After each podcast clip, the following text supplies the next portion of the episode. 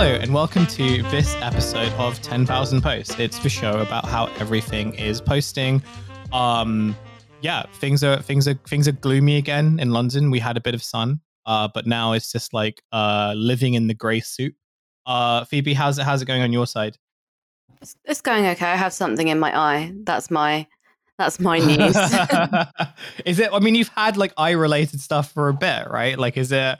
Hopefully, it's not as bad as the last um, time you had an no- eye related an eye related incident. the um the hemorrhage in my eyeball came back.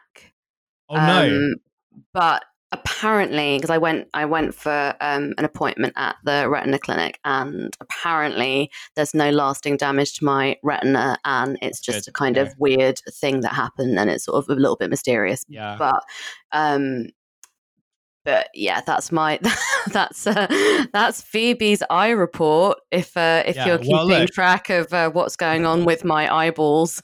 I'm no I'm no doctor, but what I can say is based on what I uh, what you've told me, it does sound like you are turning into uh, the vamp the Morbius vampire. So um, I don't really time- know what that what that means. one day, one day we'll watch Morbius and it will make Okay. sense. But in the mean, in the meantime, we do have a guest. We're not making the guest watch Morbius. Uh, we're joined by Input Magazine's uh, Jessica Lucas, uh, who pieces like feature a lot in our group chats. Um, and like a really good example of just like someone who not only provides us a lot of content, uh, but someone who was just like, uh, yeah, just like steps ahead of everyone else. Uh, Jessica, welcome to the show. Uh, thank, Thank you for you. being here. How are you? How's it going? Are your eyes okay? Like, My my eyes are fine. I'm sounding pretty husky. I went to my first ever hen party over the weekend. So hmm whoa. Okay, But- what did you what did what did you do for your hen party? Uh so it, it wasn't it wasn't mine, it was Yeah, a friend. Velvet There was party, yeah. uh there was a butler in the buff and weirdly her grandmother was the most enthusiastic person about that. So Right. Okay. was Cool. an interesting experience to say the least. I, I I only ask because like I've got to figure out what I want to do for a stag do in a few weeks. Um, Mm. and I haven't really decided on anything, so I'm just like getting some ideas right now. But um, yeah, I I do have like a big bag of uh, penis ice lolly or like lollies in Mhm. my Amazon cart. So That, that's really that. that's really for hen do's. That's not really a stag. I think I think that they can be used for both. But any case, in any case, Okay. um, okay. yeah, that's fine. Um, look, And you're going to gonna, you're gonna some- make us watch a cartoon, aren't you? yes, yeah, it's going to be. That's yeah, what it's you're gonna be- make us do gonna be- on it's this gonna be several on this alleged stag Um, party. Um, okay, so let's talk about some posts. Uh, I have a post uh, that to start off the show. This is something that came in hot from the press. We call it the Michael Owen corner. Um, Devin, can you play the match of the day theme song here? Uh, I don't know. Let's uh, let's see.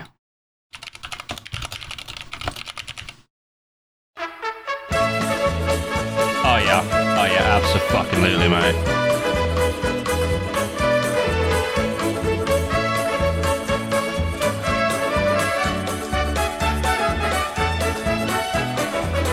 Michael Owen Corner. Uh, so Michael Owen corner. Michael Owen. Uh, the last time we spoke about him, he found a, a portal, um, and he wasn't sure whether he was going to walk into it or not. Um, but he seemed very apathetic to it at the same time. Um, Michael Owen has come back. It's uh, May the 9th, 2022. He posts, My Twitter space is about to go live to discuss my NFT project. Despite the critics, my NFTs will be the first ever that cannot lose their initial value.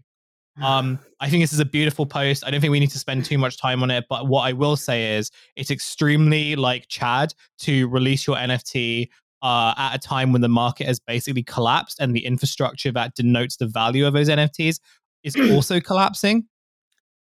Yeah.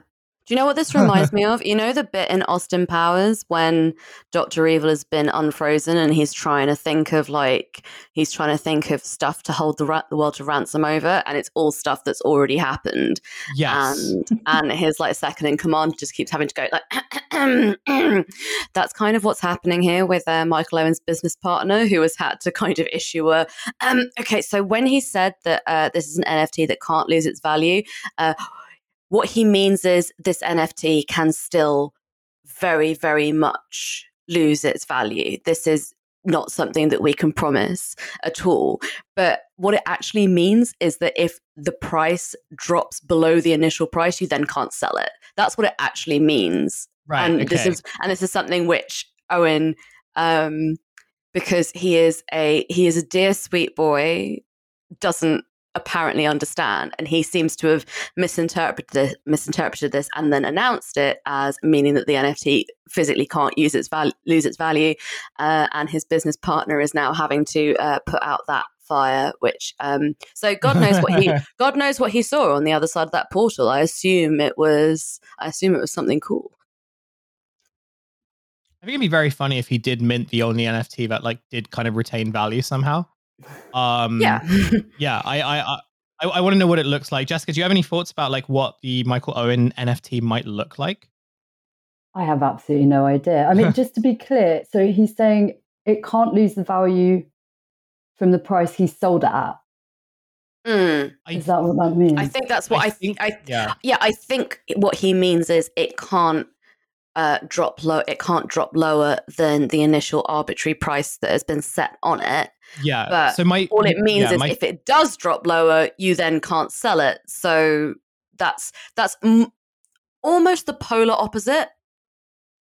my of what- thinking of my thinking yeah my thinking is that it probably has something to do with stable coins so it's like um and this is where i'm also like the infrastructure behind the nfts is also collapsing too which is the idea that the stable coin would basically like have a sort of anchored bottom price for digital to digital assets right? And the whole idea is that like in some sta- in certain stable coins like the ones that are collapsing right now uh, they would be pegged to like the us kind of like dollar and stuff. So you basically have this anchor value and that's supposed to sort of give security to like people to be like yeah well you know i could make money from it but i'll never sort of like lose my initial investment because like it's locked to the stable coin. But the problem is Mm. is that like the stable coins don't have any real sort of like basis for like security or even as a monetary system so someone has basically just said yeah there's this thing and this thing is really valuable and it never loses its value and it's pegged to like currency which famously also never loses its value. So actually this is a really this is a really like useful investment. And michael owen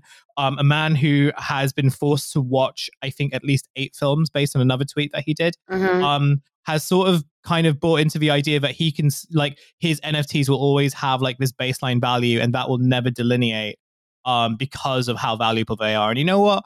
To him i say um yeah why not? Like it's like i've heard most like insane pitches. I think after we did the whole slurp juice thing last week um i've sort of decided that like we've kind like yeah anything goes. If you want to say stuff it's fine. Um doesn't really matter anymore. Sure.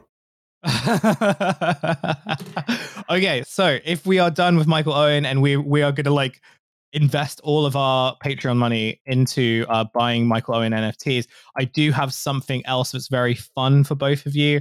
Um, we are going to be talk like this is uh the pickup artist section. Um, I don't know how many of you like if you guys are familiar with um the pickup artists and what they're up to. I imagine both of you are.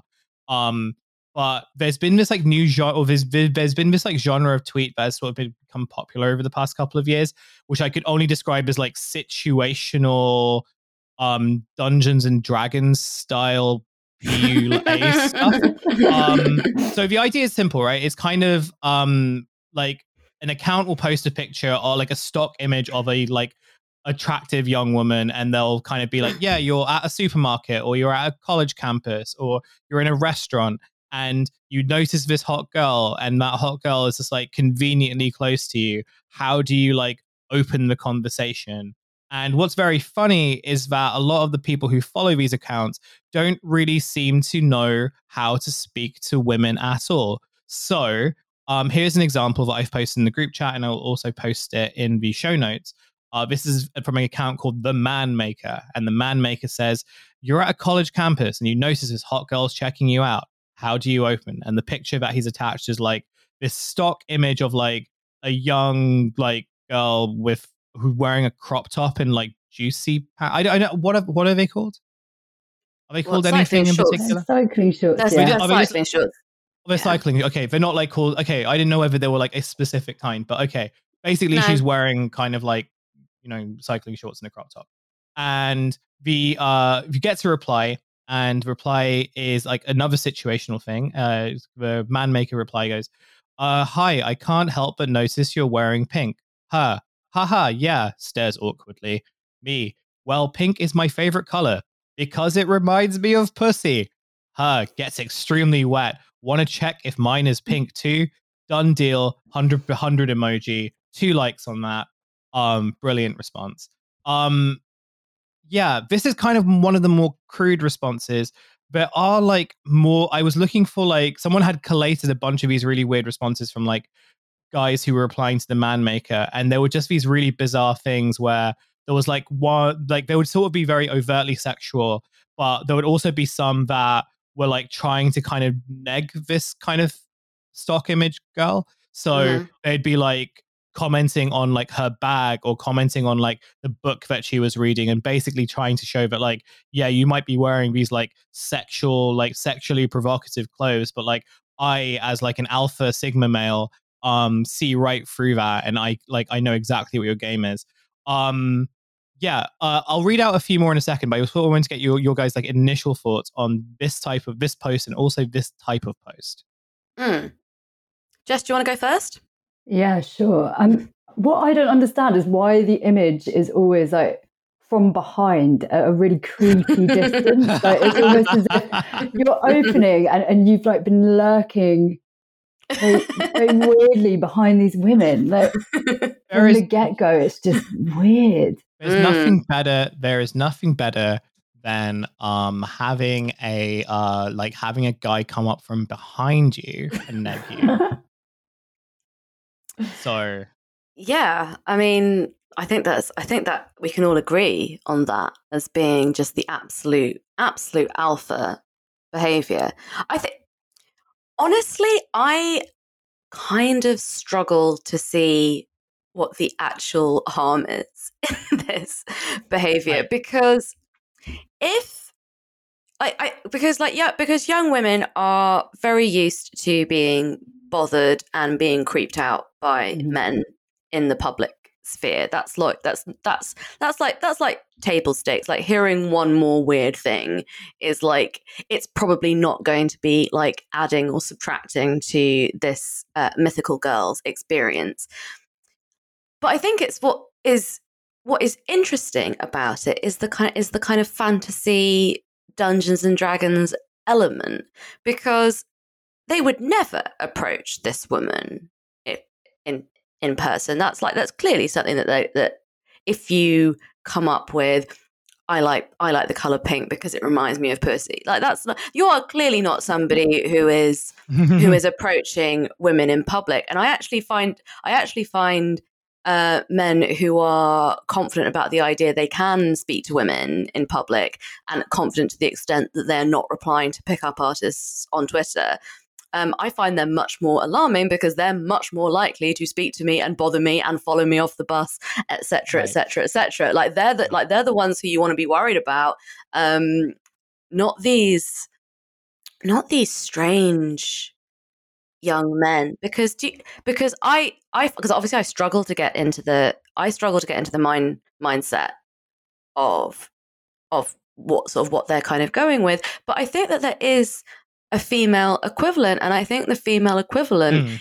is and it's much younger i think it's a much younger demographic but it's being a teenager and trying to come up with what you would say if you met a famous person who you who you're who you're really keen on yeah. and I remember having these kind of fantasies when I was a teenage girl.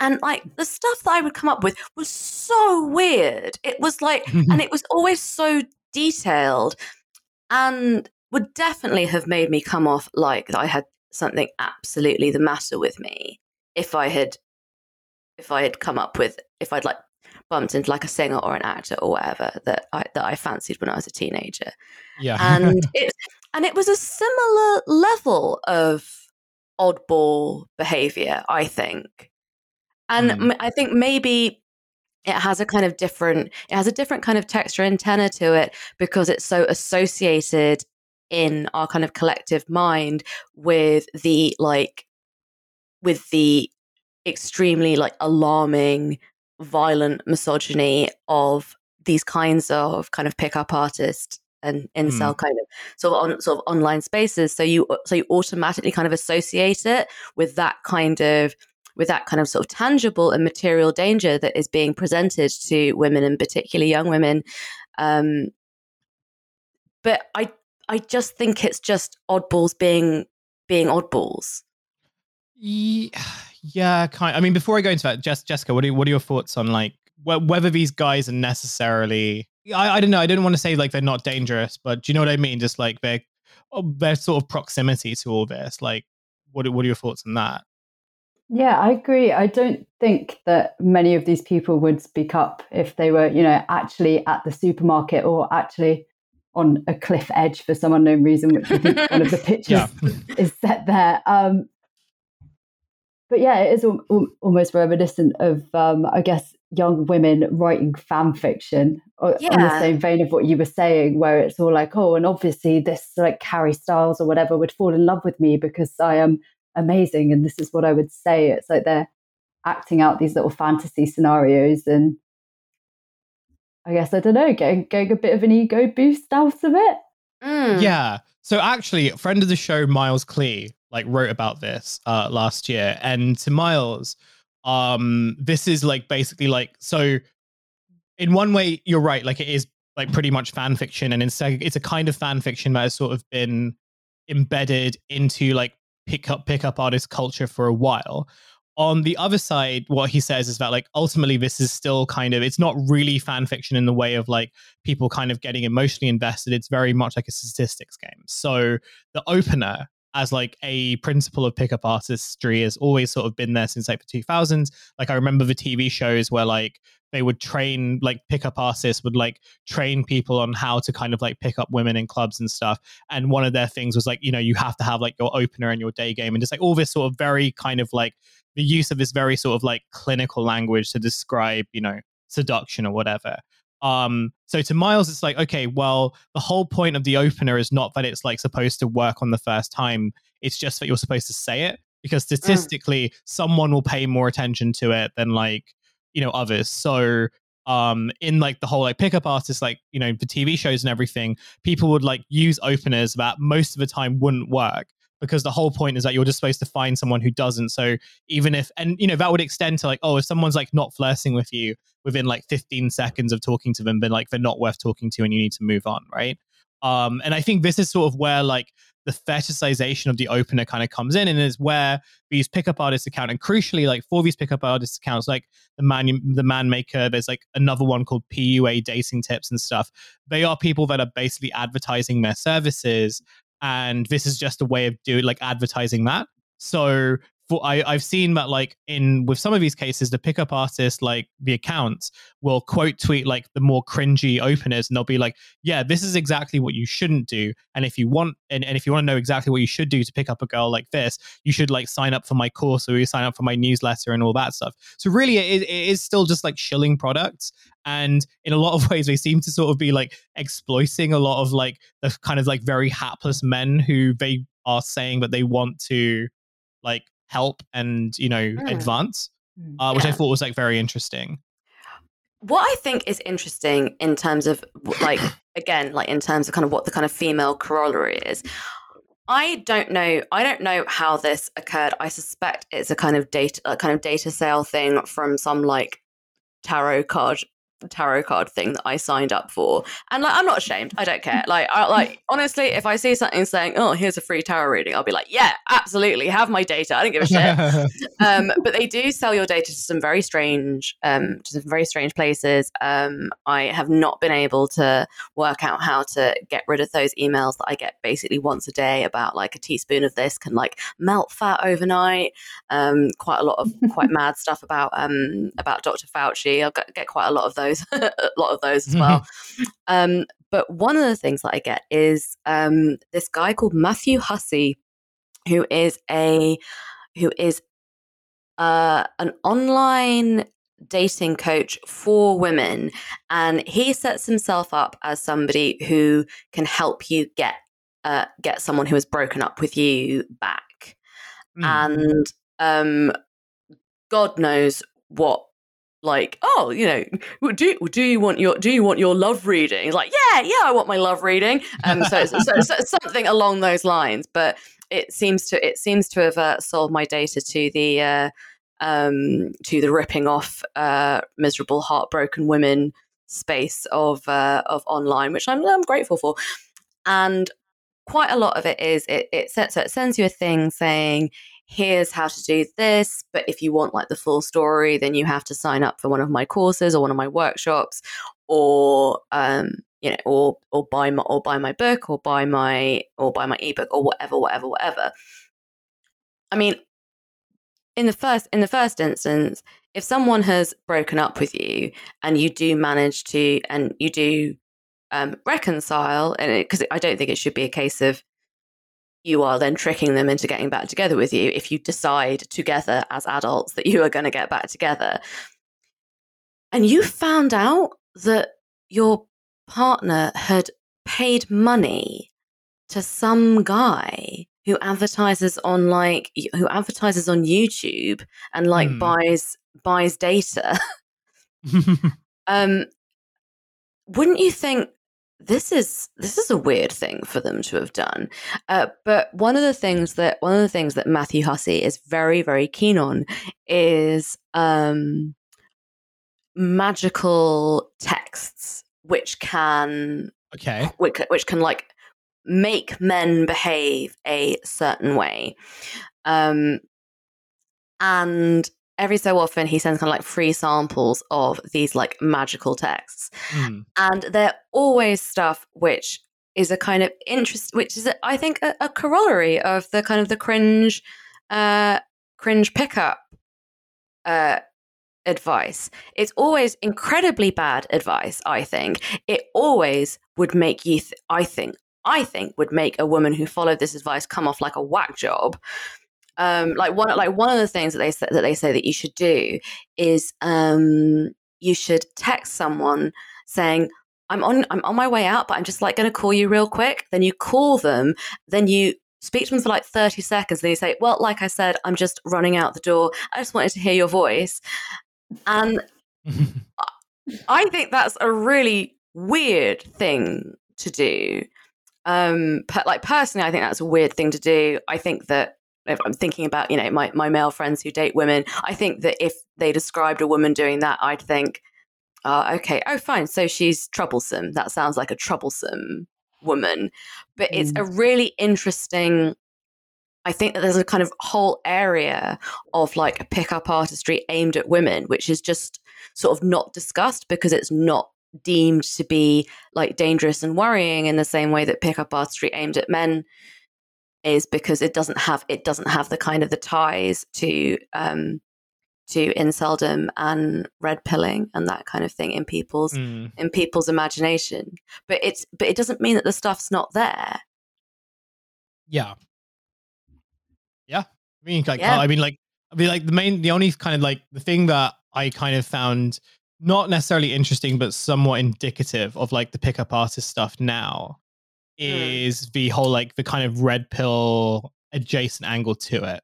Um, I mean, in the sense that like these guys are like very kind of overtly identifying as pickup artists. But what's been very interesting about like the revival of the pickup artist like culture and community or whatever you want to call them is that they're very different from how they used to be in like the 2000s, right? Like in the 2000s, Mhm. it was very like their situation was very sort of reductive, and it was very much the case of like, oh, we want to like kind of be like the jocks, and like we still really resent the fact that we didn't have like dates in high school and stuff. So now like we have all these techniques to basically get like loads of women to sleep with you and like you know increase your body count and so on. Whereas the PUAs aren't really like selling anything new. They're still selling the same stuff, but like the way that they market it is kind of much more adjacent to the kind of like very the inherent misogyny in red pill like sections mm. of online. So like with kind of Manmaker, uh, beyond his kind of weird situational tweets, there are tweets about how you know young men are kind of feeling lost, and that's all because of like pornography and because of like Disney feminism and all that stuff, right? Um, a lot of these kind of PUA accounts still kind of borrow language from Gamergate and like you know that whole kind of idea of you know uh like woke you know woke feminism trans you know, all that all that type of stuff that like is very kind of culture war embedded which is to say but i think like what's very interesting watching the revival of the pua movement right now is less to do with the puas but much more about how these types of movement like these like as these movements say revive they sort of can find a home in this broader culture war space and mm. that um they can like yeah they can basically advance the language of like this disparate culture war as a way to sort of like re like situate themselves but also reassert their importance. Um mm. i don't know i mean i haven't looked too much into it. I don't know uh, jessica if you've kind of like seen uh signs of this or if you've seen like other kind of like illustrations or expressions of this type of tendency both in like pickup artistry like online but also maybe like in other spaces too I think you're definitely seeing a new version of it in uh, female dating strategy. And, and mm. this yeah. off what you were saying about women being seen as less threatening. That has major ties to the red pill movement and has been kind of lauded in, in the press as almost being like, oh, wow, look at these women taking control and taking back power from the pickup artists. But actually, their, their views are equally as toxic. I think they, mm. they refer to undesirable men as scrotes short for scrotum. Oh, great. Cool. Yeah, I know. Wonderful, right? Wonderful. And separate them into low value and high value and all of this stuff. So rather yeah. than anyone kind of evolving, they're just they're just all descending into this cesspit of nasty behavior. Mm. Yeah, I think that also the categorization component of this is really interesting too. It's, and I think it's like that's also one thing. Like the PUAs have always kind of like been like their whole thing has always been to sort of like categorize and sort of like attribute kind of value to like women and also to themselves as well like there's a kind of great degree of like self-hatred and loathing in these communities too what's really interesting about like their revival is that they're sort of reviving in a space where like weirdly enough lots of different kind of groups and sub communities do similar things in terms of like categorizing mm. and um compartmentalizing uh, I guess like also sort of like attributing like whether certain people are of high value or of low value.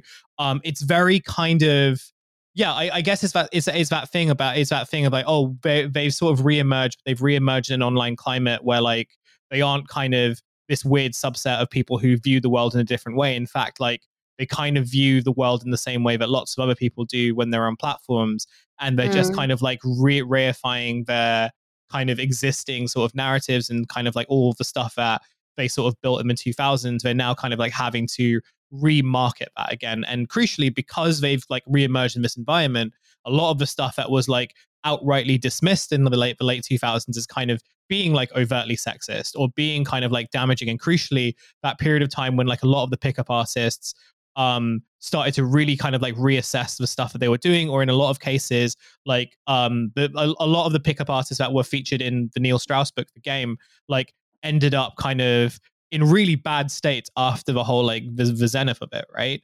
Mm. um you know whether it was like through kind of like addiction problems or like you know some of them kind of lost a lot of money uh they had to like move back they had to like move back home like lots of really bad stuff happened to a lot of them um and I guess like the reemergence of it, they're reemerging in this climate where they now have to kind of like market all that stuff again, but to a, I guess, possibly like a more receptive audience as well, like one that kind of understands the world or understands like social relations in the way that they did back in, you know, you know, back a couple of decades ago.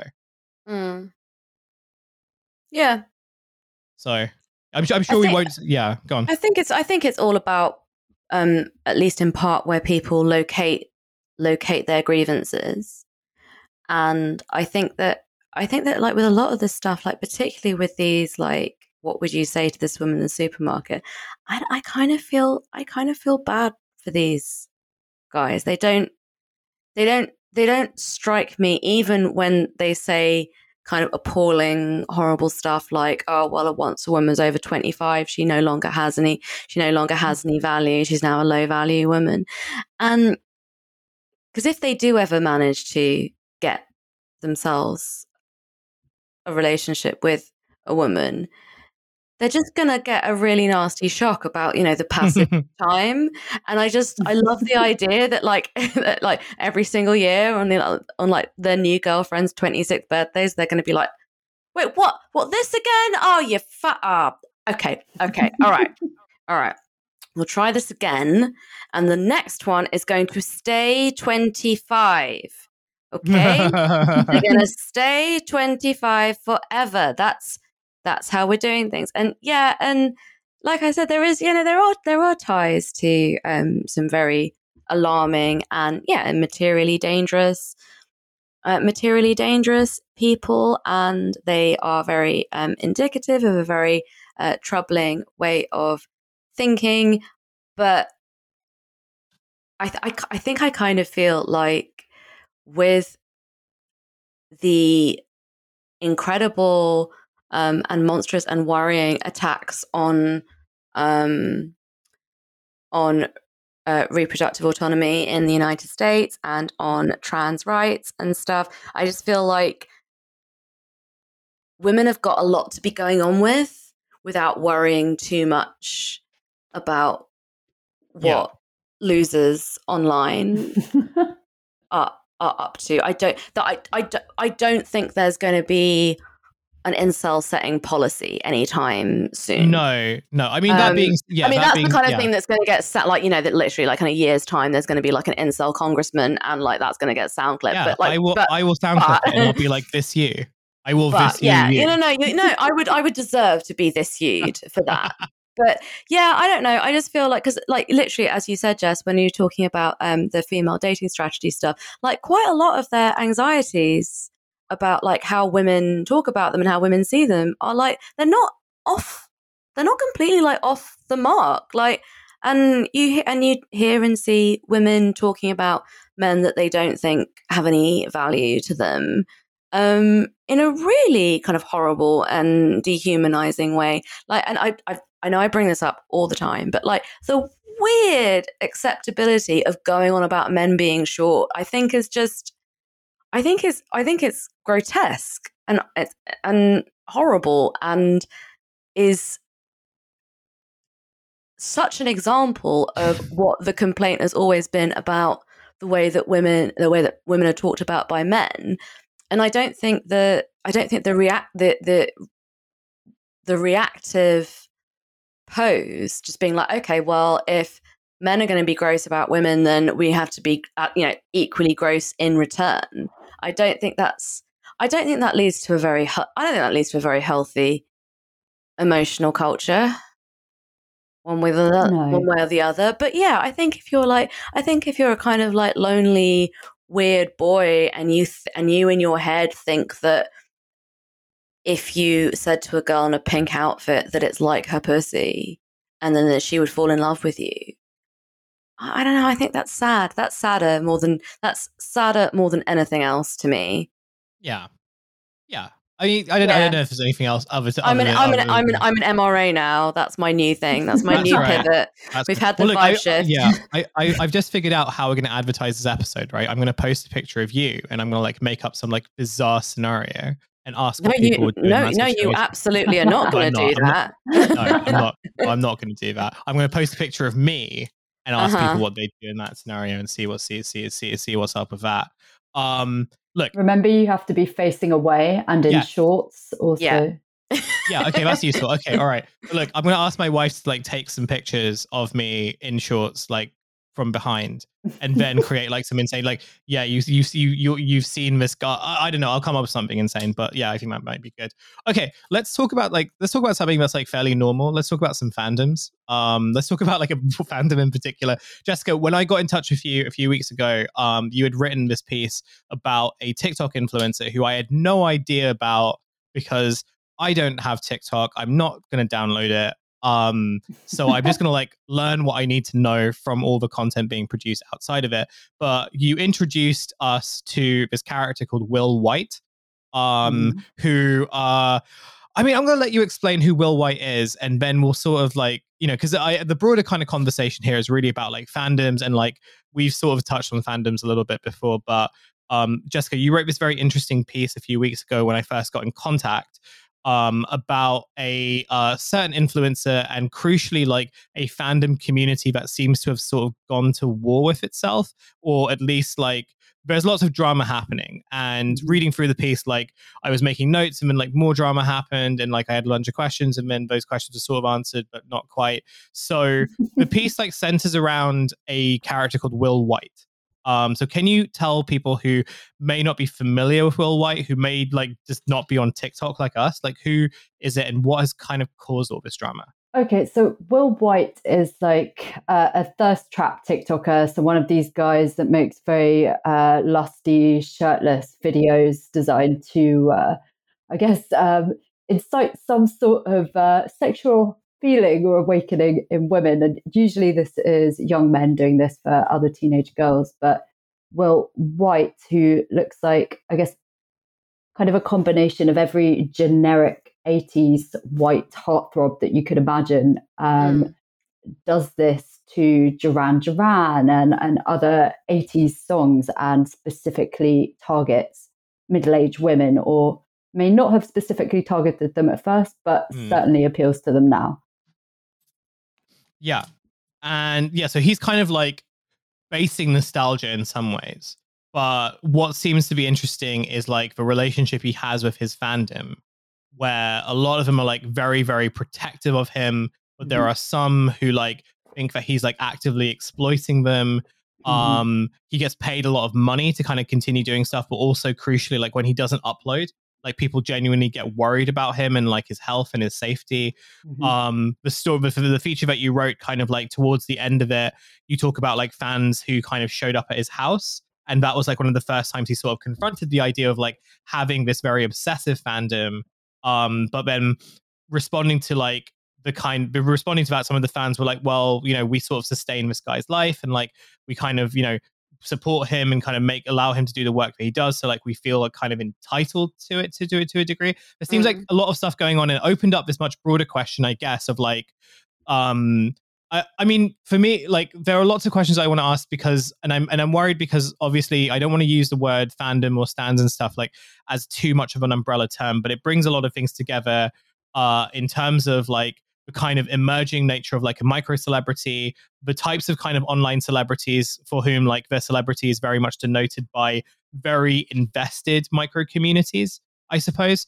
Um, and then with that also like you know what ha- you know there's the parasocial element to it but like what goes beyond the parasocial element and i think that's where the kind of like nature of enticement kind of comes in so um again so i guess like to extend on what you said before how would you kind of describe the will white fandom and like crucially how would you sort of describe the kind of conflicts that were happening or might might still be happening um in that space I guess the, the conflict weirdly comes um, down to who is being a fan in an appropriate way. There's one half of the fandom that believes it's appropriate to completely sexualize Will White, to encourage him to spit into his camera, um, and to just generally lust after him in a way that would probably be very problematic if they were men and he was a man 20 years younger than them.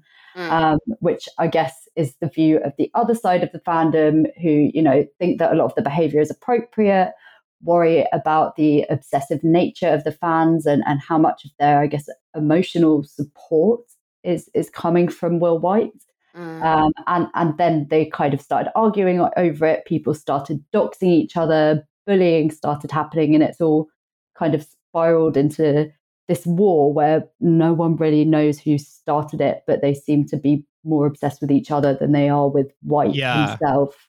Mm. And this, and this is really interesting because like again, well, we did a fandom episode or we, we talked about fandom a while ago. Mm. Um, and I also like it's also something that comes out in um, Hannah Ewens' book on like uh, music fans, um, about how like as the sort of expansion of being a fan or being a patron and stuff kind of grows, um, there's not only like more of a demand to sort of like perform publicly, like perform fandom publicly, but like it's also not really about getting like your favorite artist or like um, creator and stuff to even notice you. It's about getting mm. other fans to notice you, right? Yeah. So like the labor mm. actually comes in like it's it's it's far less to do with like showing your support more than it is about like kind of delineating where your faction is, and then by extension of like establishing where like the sort of real fans are. You can then um, you know, ultimately, like you define being a real fan by like who the fake fans are.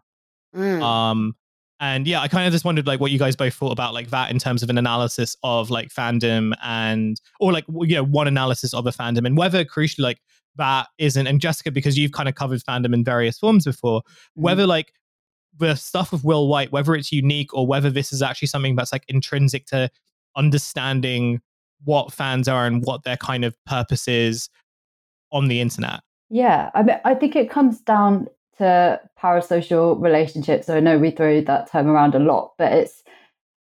I think what a lot of these fans are trying to prove is that they are the favorite. They understand the person they're following the most. They have this kind of, I don't know, a, a special insight or connection or whatever that came up a lot with Will White. And I don't know, it's almost trying to prove that yes, I am the better fan, and therefore my obsession over this person and my behavior is validated because we share a special connection. Mm. Because this is interesting. Because, like, obviously, like obviously, we don't want to over pathologize because um, I think a lot of harm comes from attempting to categorize relatively normal human behavior and human feeling Mm. as something that can be kind of easily kind of diagnosed and uh, and like kind of by analogy uh, uh, medicated or medi- or medically managed, but they like being convinced that you have a special connection with someone who doesn't know who you are. Uh, this used to be this used to be called this used to be called erotomania. This Mm. is this is this is I mean, it's like it's really easy to say like this is like not a kind of healthy way of uh, engaging with your interests or engaging with your hobbies or engaging with other people who you know through your through your interests and hobbies. But I think the casual way that uh, that we end up discussing the kind of the inevitability of this sort of thing is something which I think is worth thinking about and worth uh, thinking about with sort of quite a kind of critical eye. So I was listening to, uh, like, I was interesting listening to an interesting thing about um, about the relationship between like TikTok and high fashion and how TikTok is deemed to have kind of interrupted high fashion.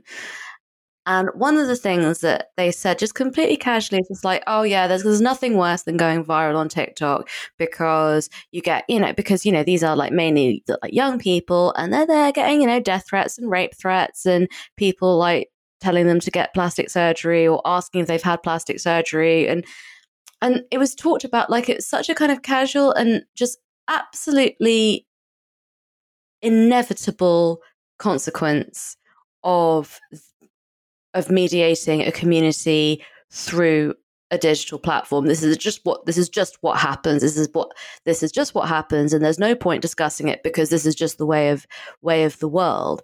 And i think the same thing happens when we sort of try to kind of discuss fandoms that this kind of uh, collective erotomania is just deemed to be kind of part of it and there's there doesn't seem to be a way I don't know if this is fair or not. I mean, you, you, because of um, sort of thinking about them and, and sort of looking into them in sort of a fair, fair bit more detail. Um, maybe you have some some thoughts on this, but it's almost as if the the absolute kind of shared understanding is that there is absolutely no socially or emotionally normal or healthy way of engaging with an interest to a degree that you have connections with people who you only have connections with through this particular interest.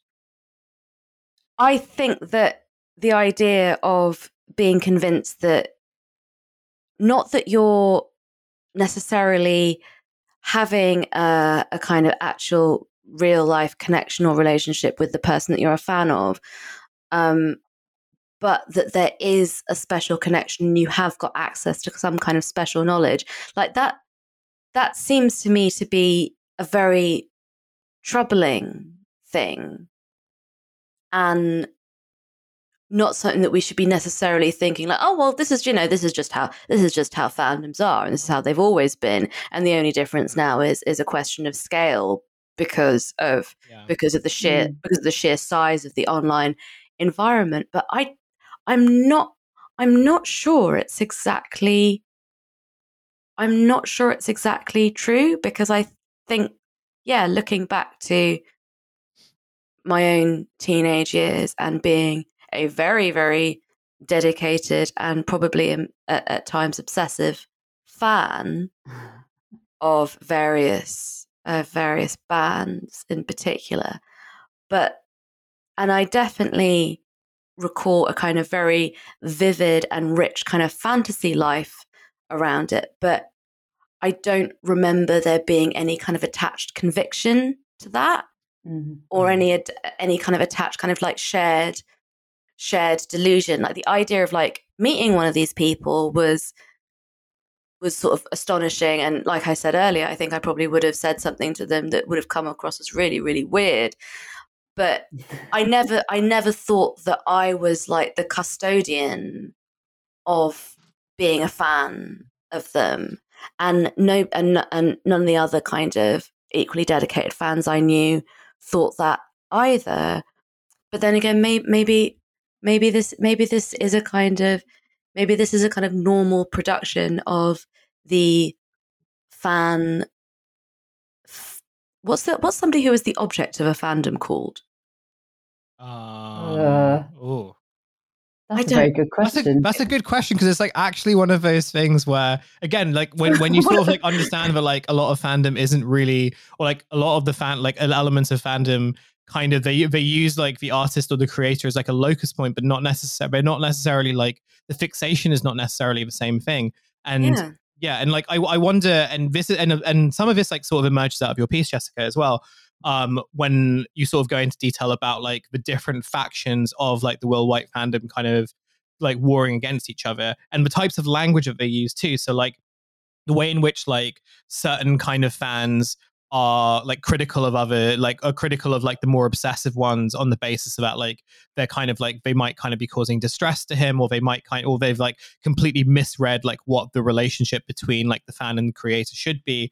Um there are some who like i don't know whether they're former fans or whether they're just like critics and stuff but people who kind of argue that will white like is very aware of what's going on in the fandom and like his silence is also sort of like abetting or at least kind of like encouraging these types of like this type of like toxic conflicts and like you also mentioned that like because of the conflicts in the will white fandom like it's kind of really affected real life relationships too and like how people sort of see themselves in the real world and everything. And i kind of wanted to like ask you more about your how you kind of like interacted with that side. Like when you were interviewing sources or when you were interviewing people um were they like very aware of like other fan like yeah I, I guess like did you get the impression that they were like very aware and fixated of like other like fans like did they situate themselves in relation to the fandom like basically the way that you speak to them did you kind of get the impression that like how they understood the will white fandom was like really much more hyper personal than like anyone could really appreciate if you weren't inside it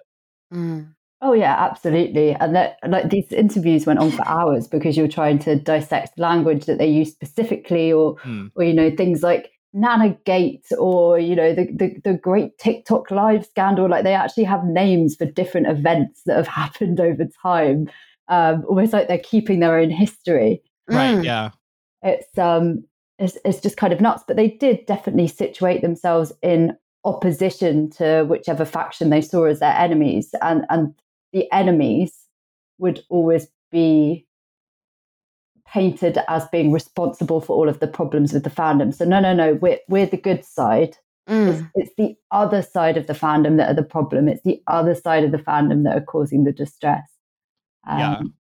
Which I guess is what enables all of this behavior. Because if, as long as you convince yourself that you're not the problem, you can just kind of continue on as you are. i'm so interested in the idea of them keeping their own history of like that's like that's i think that's i think that's like such a, way, a good way of putting, putting it. They're like kind of medieval monks.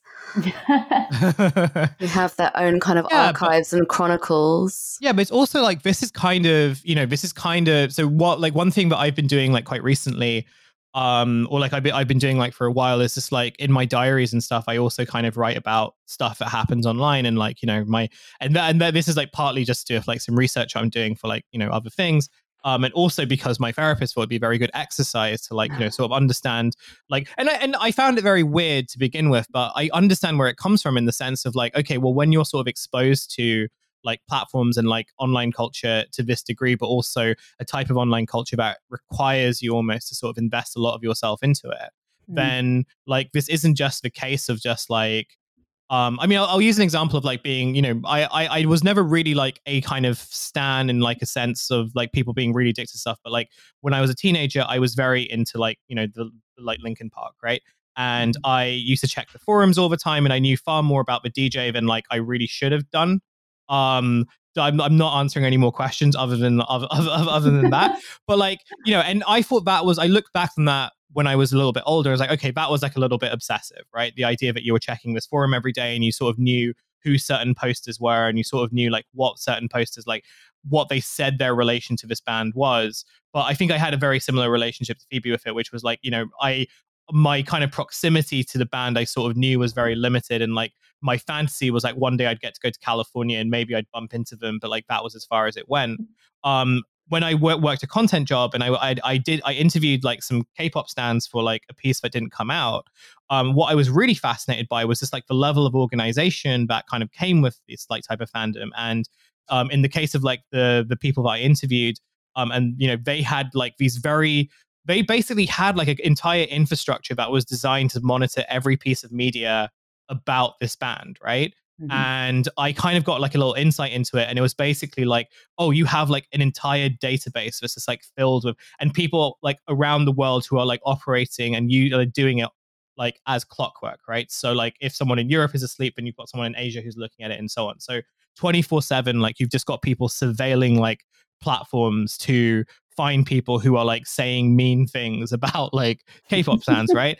And what was very interesting about those conversations is that they very they didn't really mention like you know none of them were really kind of that interested in like oh I'd love to meet them one day or like I'd really love to go mm. to like South Korea. Like you know they obviously would like tickets if they kind of came but it was it wasn't really kind of essential to the fandom site like none of them would I don't I think like very few of them would really kind of like camp outside of a venue overnight for example to like go meet them. Because to them it's like the performance of fandom is very much in the monitoring and the surveillance and the kind of you know making sure that like what people say about them online is all kind of like above board and everything. Um and i think that brought me up to this question about and the Je- jessica about like fandom as labor. And uh in the piece you sort of mentioned certain things well which kind of uh, accrue to that. So like in in relation to will white you talk about like the, the grotto girls and the idea that like the grotto girls um who are like one of the subsections of the very kind of um very intense Will White fandom were talking about like sending him like three thousand dollars every month. They were like, um, when he said that he was thinking about buying a car, they like raised a bunch of money so he could do that. Um, like within 24 hours, and like you know, this is all kind of like fandom as kind of like performative labor, right?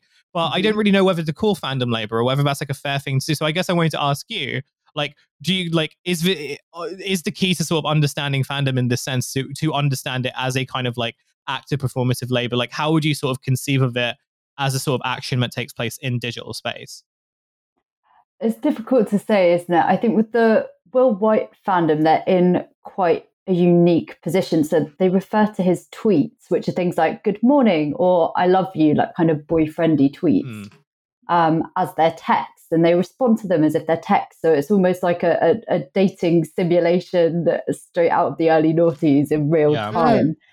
Um, and then It's when like my dream phone. yeah, right, right. And then when he doesn't do something they want him to, like come on a live or, or, or deliver a TikTok when he said he would, he he gets like a barrage of abuse and insults. Um, is it? Have you ever been at the pub with a mate and he's come down and he's meant to have like done something for his girlfriend or whatever else, and he gets barraged with texts or or just like a stream of abuse Mm. um, it's like watching that play out on a mass scale. So yeah for them, I don't know how, if you could call it labor, because they see it as more of a relationship. They treat him Yeah. as their boyfriend. They refer to him yeah as I, their boyfriend.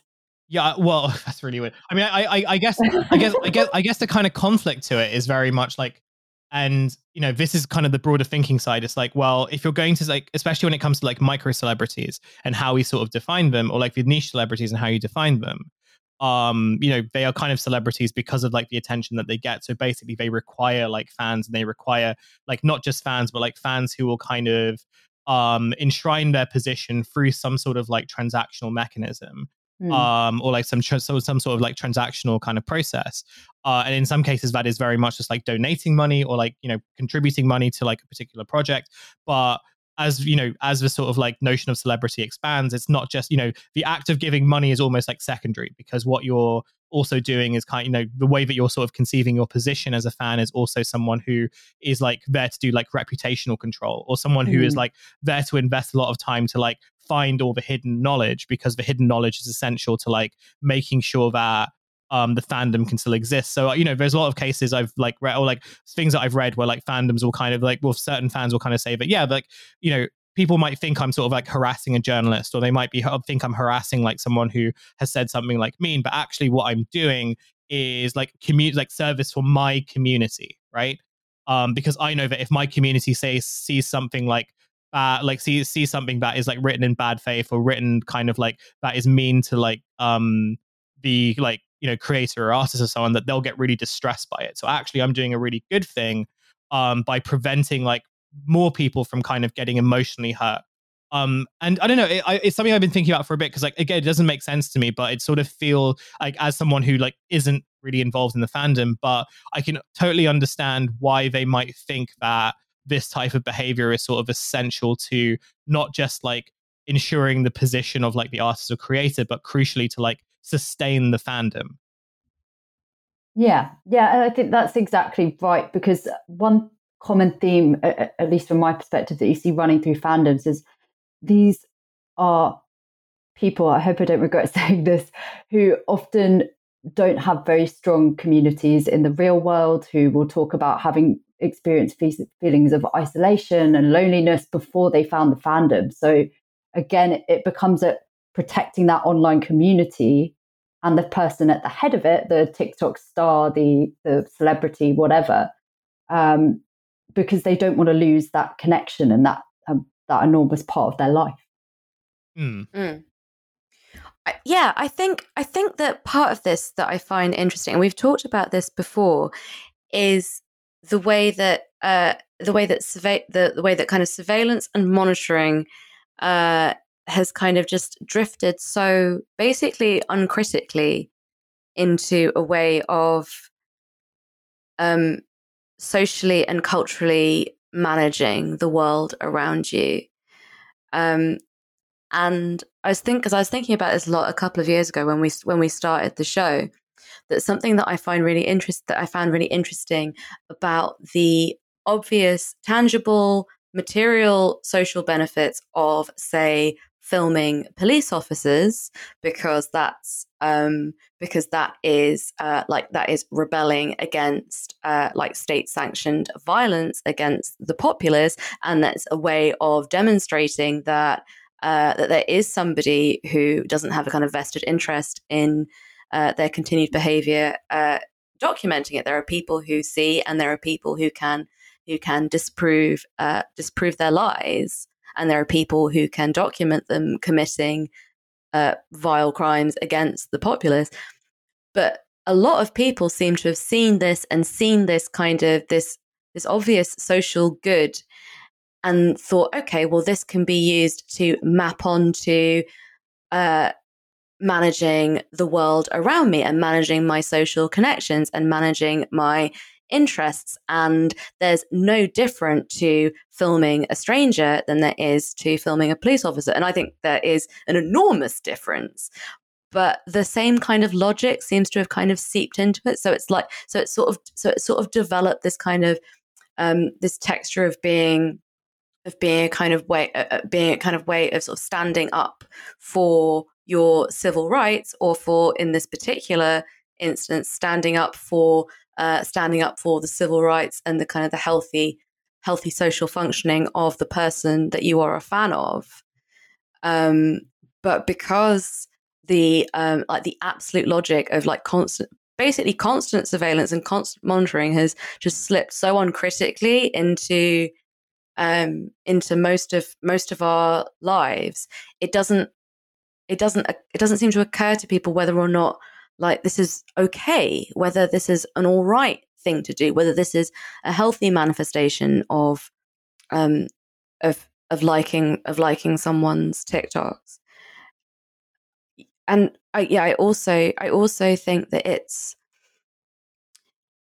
it i think really demonstrative of how much sort of maintenance level um, disturbance that a lot of that a lot of people have, and that because there's there are no there's no real there's no real provision for it. I mean, there's no real provision for people who are seriously seriously unwell mm. or who have uh, complex and multiple conditions, or for whatever reason aren't able to advocate for themselves in a very broken in a very broken mm mental health system. And so these kinds of communities might well seem like a kind of like like almost like a kind almost like mutual aid but again because mutual, the concept of mutual aid has been distorted into if you like someone for whatever reason then giving them money is something that is something mm. that you can do and that is mutual aid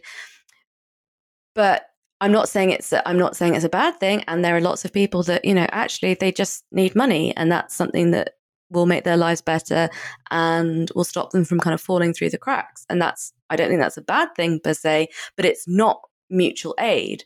And I think the I, can't, I think there's a kind of misunderstanding of quite a lot of concepts which originate in uh, in sort of social justice and um, and I suppose kind of left sort of left wing um, left wing thinking about how to um, how to like organize and enrich and nourish a community, and it becomes um, and it becomes distorted into uh, into this kind of stuff that we see around fandoms. Because like obviously i don't think there's anything by its very nature intrinsically wrong with being really really really keen on something and developing connections in whatever capacity with other people who are really really keen on them. I think that's i think that's good. I think that's a social that's like a really obvious social bond. It's like it's like sharing any hobby. Like you wouldn't like no one would like no one would claim that like doing wednesday night fives is like socially it's like socially damaging or socially harmful. And it does seem to be the case that um this is deemed it's deemed to be kind of particularly uh, worthy of sneering at because the majority of fandoms are made up of women and and mm. queer people. And it is looked at in a different way to uh, things which are more like which are more kind of masculinely masculinely coded. Um, and like i mean also like if we're talking about like deranged behavior around fandoms i would recommend looking at the acts of basically any footballer and if you want to see if you want to see if you want to see men acting like girls that's where you want to go. If you want to if you want to if you want to see that. Um I, so obviously i don't think there's anything like you know we've caught some flack for being like dismissive of fandoms and and we're not dismissive of fandoms. We just think that there's something very very troubling in what has been absolutely just taken for granted as being an aspect of not just not just being a fan of something but also attempting to engage critically with any aspect of the culture because there's always going to be this group of people who have who are in many ways probably individually very troubled but mm. in in such a way that it's not it's not really interfering with their um, with their kind of pro- with their productivity. So they're still managing to have lives they're still managing to have jobs. So it is not deemed to be uh, in any way urgent to get these people some help or at least some perspective. Uh, but that this that these are individually troubled people and who have utterly absorbed the logic of surveillance and think that the way that the the way that you can take control of your own social and cultural life is to monitor and surveil others And that seems to me to be something which is worth discussing and discussing critically, not because I think that it's weird to really, really, really, really like a film or whatever, or a TV show or, or, or whatever. There aren't really film fandoms. There are there, there there's Mm, because there's an MC there's a, definitely there's definitely an MCU fandom. Jesus, yeah. um, but there's like, like who who like I'd really I really like the idea of there being like a fandom of like films that are kind of just absolutely without much thinking about just like deemed by the culture to be like you know actively good films. Like Uh, there, I mean, there are Mm. there, there are some. I mean, like who's the, like who's the taxi driver fandom? it's me. Yeah, when I see when I see when I see this taxi driver, I I, Who are, who are the yeah. teenage girls making TikToks list like posting the addresses of someone who said, you know what, I saw a taxi driver, uh, not fussed. well, ta- yeah, yeah. I don't know. I mean, I'm sure there are some like Dune. No, not even Dune. I don't know. Uh, We'll have have to think about that. Like, well, yeah. What are films where like if you sort of say something even remotely bad about it, you will sort of be destroyed? Um, Avatar, maybe. I don't know. Um, I know, back- but I, yeah. I don't. Avatar. no, I'm only messing. I'm only, I'm only messing around. I'm only messing around with that. Oh my god, no, that, Um, no, no, no. They they must exist now because we've said it. they are true. Well, so I know that we're like we're conscious. I'm conscious that we're running out of time. So maybe actually like, and Phoebe, the last thing you said actually might make good for like a last question for Jessica.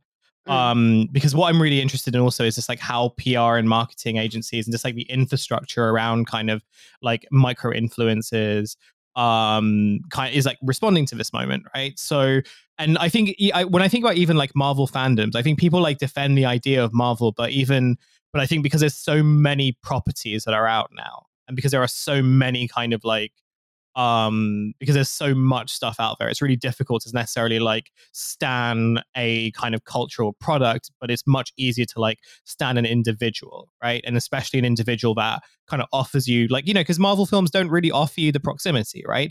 Mhm. um cultural properties don't really offer you the proximity. Um even kind of like uh even sort of like novels that kind of become you know big cultural moments they don't really offer you the proximity but like the influencers do and they offer you like the simulacra of that.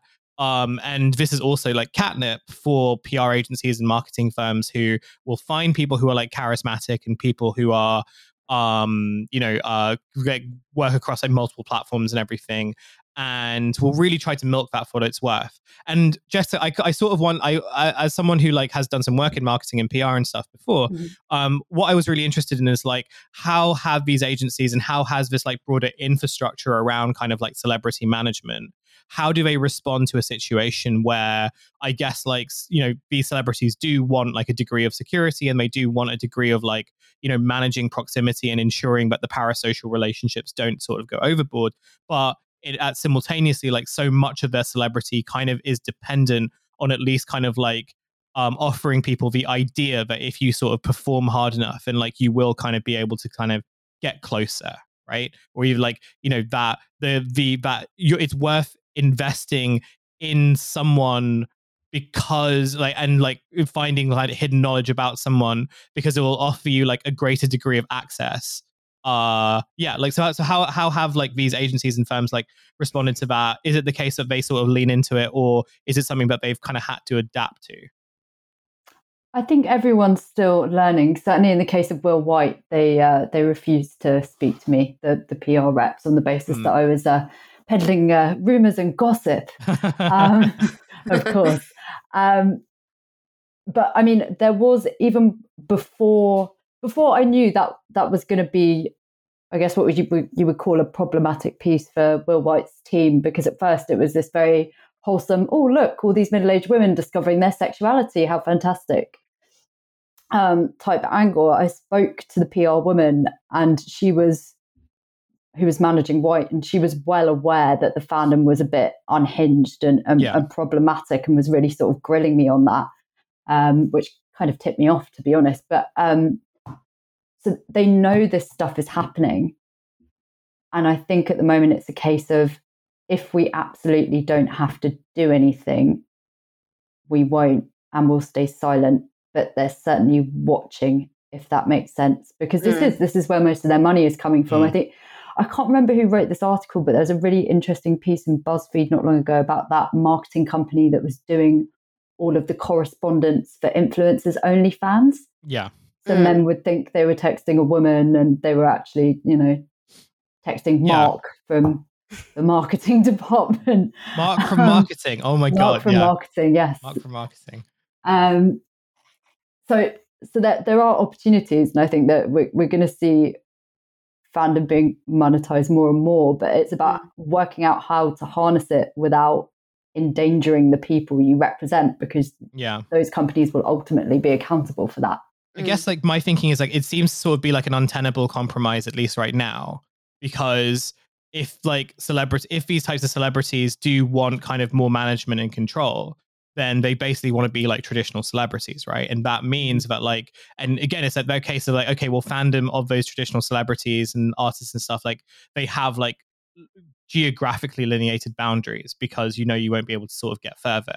But mm. the thing about the influencer is that like the way that they work is that they are constantly promising you the idea of like access being a possibility Mm. and that that access can happen spontaneously and like the only way that you can get it is by sort of like being on your grind 24/7 in terms of like standing because the day that you don't do that might be the day that you miss the opportunity to kind of like you know access them right Mm. um so it almost feel, feels like it's this trap and like it's also this one where it kind of feels like um you know uh the the types of celeb you know uh what's the right way to put it? I guess it's like i don't want to say it's like a class like there's like a class thing to it because I, I don't think that's like the right kind of frame of analysis but it's certainly one where like celebrities who don't necessarily like have the access to all that infrastructure beforehand but they are like somewhat famous like those are the kind of people who have to really reckon with like the risks that come with like blowing up overnight. And crucially like on an app like tiktok where you know yeah people sort of go into it kind of like maybe wanting to sort of be that type of celebrity or like wanting to get their video to have huge numbers. But there are also the cases that we've spoken about in different contexts before of like videos and content who that like just blow up overnight and have you have no control over. And all of a sudden you're sort of thrown into like the midst of being like a celebrity and having to sort of deal with this new celebrity environment where like people feel entitled to you in whatever form and like you know you might not be prepared for that. So it sort of feels like it's this trap and like one that can't necessarily be reconciled just with like industry changes. Mm. uh, i don't know maybe maybe maybe maybe i'm just being cynical um okay like so i know that we're very close to running out of time so like just before we end like jessica is there anything like you like maybe stuff that we didn't talk about in the will white stuff that you thought was important or like things that are like maybe worth bearing in mind when we sort of talk about fandoms more generally or how yeah like what for people who like kind of want to have a more like have a nuanced take about it like what is what do you think is kind of like a way in which we can sort of understand fandom a little bit better I think one way in which we can understand it a little bit better is is access, which I know is a bit of a basic take, but in all honesty, like if you think of obsessive groups of the past, and I was trying to come up with examples earlier, and the best I can do is like insane clown posse juggalos, Mm. or like those people who dress up to go and watch the Rocky Horror Picture Show. yeah Mm. Investing in those fandoms requires buying costumes and dressing up and going to conventions and meeting with people in real life. Mm. So in, in previous years, it's been, you know, it's required more time and effort to get involved in a fandom with a very deep way, whereas in a very deep way. Whereas now all you have to do is kind of change your profile picture and adopt certain emojis and, and maybe change your screen name. And all of a sudden, you know, you're, you're, you're balls deep in what could be a very unhinged group Mm. um, and all the time you've saved can be used on spiraling further and further down the rabbit hole. So I think it's it's becoming more prevalent and it's seeming like more of a serious issue because yeah it's much easier to get sucked in.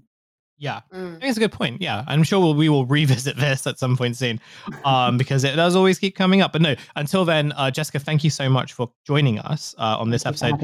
Um, if people want to read your work or like just keep up to date with what you're doing, how can they do that?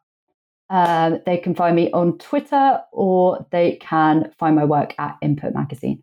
Yeah, they, the the people demand to join the Jessica Lucas fandom, um, uh, only to find that they are of the fan of the Jessica Lucas fandom, uh, and they're all talking about uh, Cloverfield reboots. Um, it's gonna happen. It is gonna happen one day. Um, okay. Uh, so yeah, we'll put all the links to Jessica's stuff uh, in the show notes, uh, including the piece that we spoke about uh, in this episode. You can follow us at 10k postpod on twitter.com. You can follow me at hkesvani on twitter.com. Uh, Phoebe, how can people, uh, yeah, what, what can people do to uh, get more Phoebe content? If you want more Phoebe content, you could always listen to me and Milo Edwards' Seinfeld podcast, which is easily 90 minutes long 90 minutes an episode so if you if you if you, re- if you really feel low on phoebe content um, that's masters of our domain and its twitter is masters of pod where we post the episodes and other stuff that we find amusing Cool. yeah Um, look at that Uh, the show is produced by Devon. You can follow them at Devon underscore on Earth. You can also listen to Kill James Bond, which is their podcast they do with Abigail Thorn and Alice Caldwell Kelly. Uh, and finally, we are on Patreon. Uh, you can follow for bonus content. We uh, produce bonus content once a week on Fridays. Uh, Patreon.com forward slash 10K post podcast, uh, five bucks a month. All the content's really good. Uh, we have like an interesting episode. I think actually we've got a very interesting complimentary episode this week. So check that out uh if you're like interested in like sort of understand like you know do like more stuff about like fandoms and everything. Um i think that's it from us. So until next time we'll catch you later. Have a good one. Bye. Bye bye